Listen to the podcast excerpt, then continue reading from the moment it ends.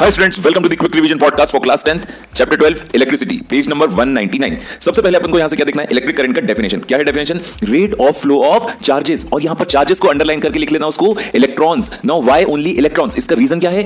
एक एटम के अंदर होती हैं तीन entities, protons, electrons and neutrons. So protons और जो न्यूट्रॉन्स होते हैं वो क्या होते हैं, एक न्यूक्लियस के अंदर बंद होते हैं, और जो इलेक्ट्रॉन्स होते हैं वो ऑर्बिट्स में रिवॉल्व करते हैं। तो रिवॉल्व करते हैं मतलब कि मूव करने वाली एंटिटी क्या हो गई? सिर्फ और सिर्फ इलेक्ट्रॉन। प्रोटॉन और न्यूट्रॉन कभी मूव नहीं करने वाले, ठीक है? तो ये समझ में आया। उसके बाद आपको यहां से एक चीज और क्या याद रखना है, डायरेक्शन ऑफ करंट क्या होता है। सो डायरेक्शन ऑफ करंट बिल्कुल सिंपल सी चीज होती है, direction of current is opposite to the flow of electrons. इसका रीजन क्या है? क्योंकि बहुत पहले जब करंट की डिस्कवरी हुई थी तब वो साइंटिस्ट लोगों को क्या लगा था कि करंट के फ्लो का डायरेक्शन क्या है, जो प्रोटॉन्स के फ्लो का डायरेक्शन है। लेकिन जैसे जैसे सब लोग बड़े हुए तब जाकर के पता चला कि ओ, हम तो गधे थे, एक्चुअली में क्या होते हैं, प्रोटॉन्स तो कभी मूव ही नहीं करते, तो इसलिए करंट के डायरेक्शन को क्या बोल दिया, opposite to the flow of electrons.